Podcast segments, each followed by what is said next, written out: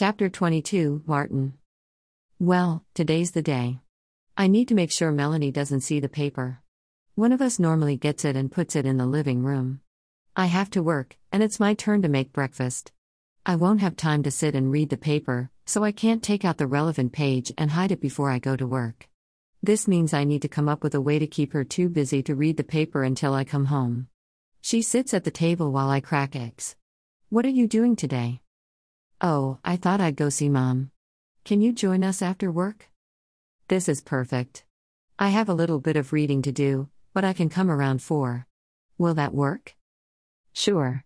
Joseph's making his famous spaghetti and meatballs. Um, he is? Yeah. Have I never mentioned that he makes the best? No, I don't think so. Well, make sure you finish your reading in time, because I'm not saving you any. I laugh. I'm being serious.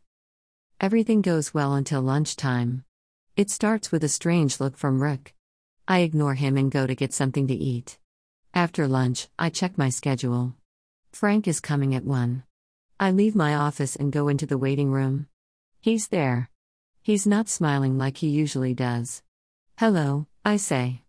Hello? His tone is stiff and formal. How are you? I'm well, thank you, and you? He never talks like this. How's Matilda? His expression becomes almost angry. She is well, thank you. I would prefer to complete my exercise program, rather than engaging with you in small talk. What the heck is wrong with him? All right. He does his HIIT workout as usual. He follows my directions to the letter, but doesn't talk to me during the recovery intervals. At the end, he says, This is the end of your status as my personal trainer. Pardon me? You're finished as my trainer. I'm going to ask to work with somebody else. Tim is there, but isn't listening to us. Can we go into my office and talk about this? There's nothing to discuss. I saw the paper. What you've done to Susan is just plain mean. My stomach falls down a long elevator shaft. I couldn't locate her, and printing the summons in the newspaper was the only way to get her attention. She just disappeared. For all you know, she could be dead or being abused by crooks. She's not dead. It doesn't matter. Divorce is a sin. If you don't mind, I'd prefer to keep religion out of this conversation. Well, I don't. However, this conversation is at an end. I'll pray for both of you, but I don't trust you anymore. With that, he gets up and leaves the gym. Tim hasn't heard us, I don't think, but he must have seen something in my face. He walks over. Are you okay? Yes. Frank doesn't want to be my client anymore. I'm sorry to hear that. He's been your client for a long time and it must be rough. Is there anything I can do? Yes, be his trainer. I'll see what I can do about that. I have to go and cry about losing Frank's friendship. I try not to get emotionally invested in my clients, but I just couldn't prevent that with Frank. Nor with Melanie. With most of the others, I can switch on and off. Another exception to this is Matthew. I don't know what it is about him, but something about his determination just makes me like him. He'll make a great husband for some lucky woman. I don't know anything about his family, but he's never mentioned a wife or kids, so I'm assuming he doesn't have either. He's laser focused when he's in the gym. It's so intense, it's almost in the air. If he's not careful, he'll end up stronger than me. He's also one heck of a sprinter. I'm seeing him tomorrow at 10. I hope he hasn't read the paper. When I walk into the living room, I expect to see the paper open to the page with the summons, but it's exactly as I left it this morning. Wonderful. Melanie won't ever read it. I throw the whole paper away, once I check to make sure the summons is there. It is. Now all I need to do is wait for Susan to respond. According to my lawyer, she has 30 days in which to do so. I go to visit Melanie's family and taste Joseph's spaghetti and meatballs. She's right. They're the best. I see Matthew. He either hasn't read the paper or he doesn't care. 30 days pass, and the only client I lose is Frank. A few give me some odd looks, and two of them ask me about Susan, but they accept that my marriage has nothing to do with my job. She never contacts me or my lawyer. The court grants me a divorce, and on my terms. I'm free to marry Melanie. She's becoming very pregnant. It's a good thing I managed to give away all the things Susan and I bought for the baby we never had. By the time Melanie saw the room, it was empty.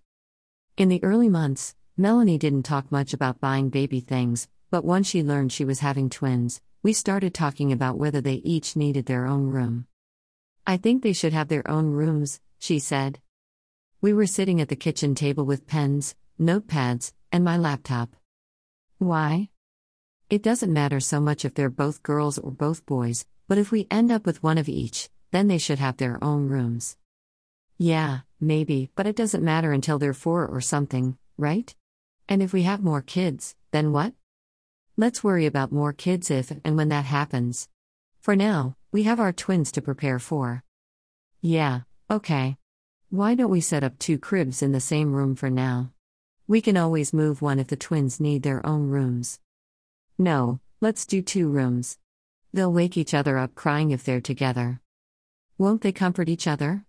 I know when I was a boy, I wouldn't have minded a brother to keep me company. That can work when they're older, but not for little babies.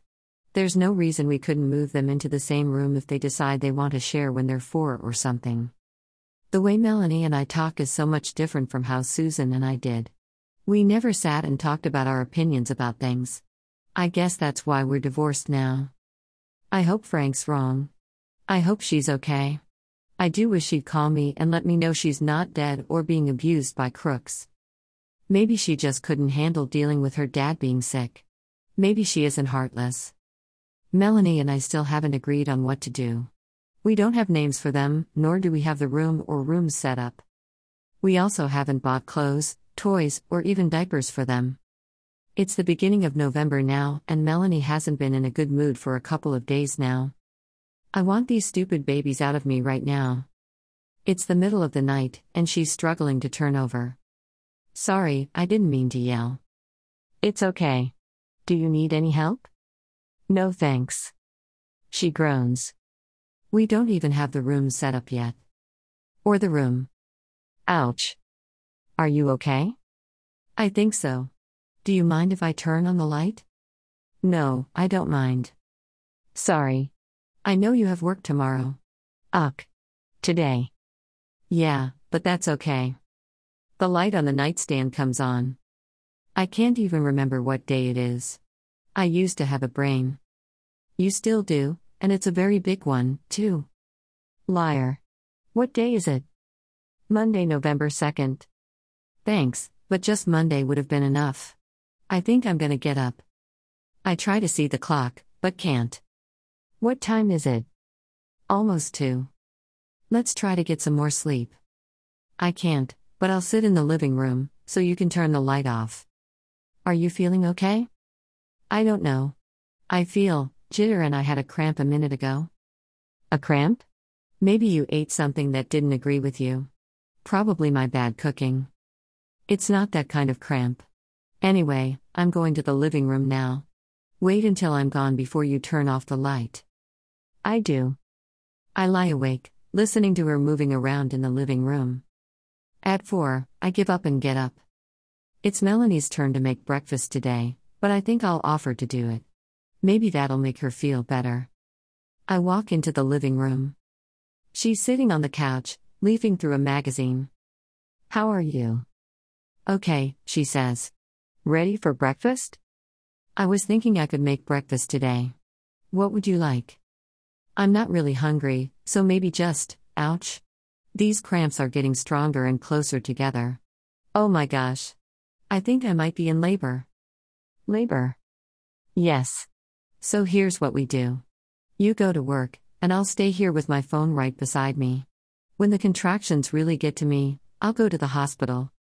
The hospital? How will you get there? A taxi. Not an ambulance? No, a taxi is fine.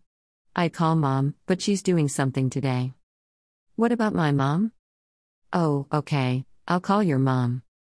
And me. No matter what time it is before 2, call the front desk and tell whoever's there to get me. I will if it's urgent, but this could take until tomorrow. I'll probably still be sitting here when you get home. She smiles at me. Come sit beside me until you have to go to work. Okay. Can I make us some toast? You can make yourself some toast, but I'm just having water, please. The day is gonna be endless. For some reason, I don't want to talk to my coworkers about Melanie, and they don't even know we're a couple, let alone that she's about to have twins. At 8:30, I have to do intake for a new client. Her name's Beatrice.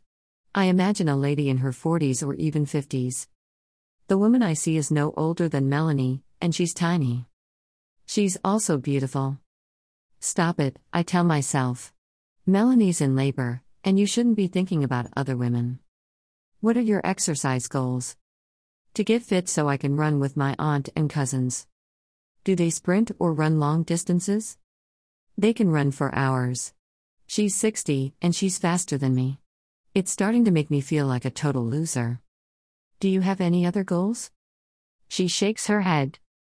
Her phone beeps, and she reads a text. I ask her a few more questions, and then we go into the gym. Frank is there with Tim.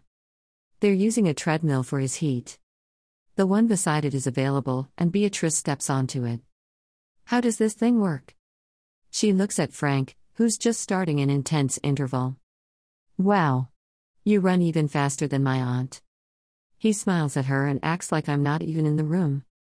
Can you teach me to do that? She asks me. Yes, but you'd need to work up to the speed he's at. If I can do that, I'll blow my aunt away. You will, but it's not long distance running. That's okay. Can we do both? Yes. We can do one HIIT workout per week, and two long distance ones.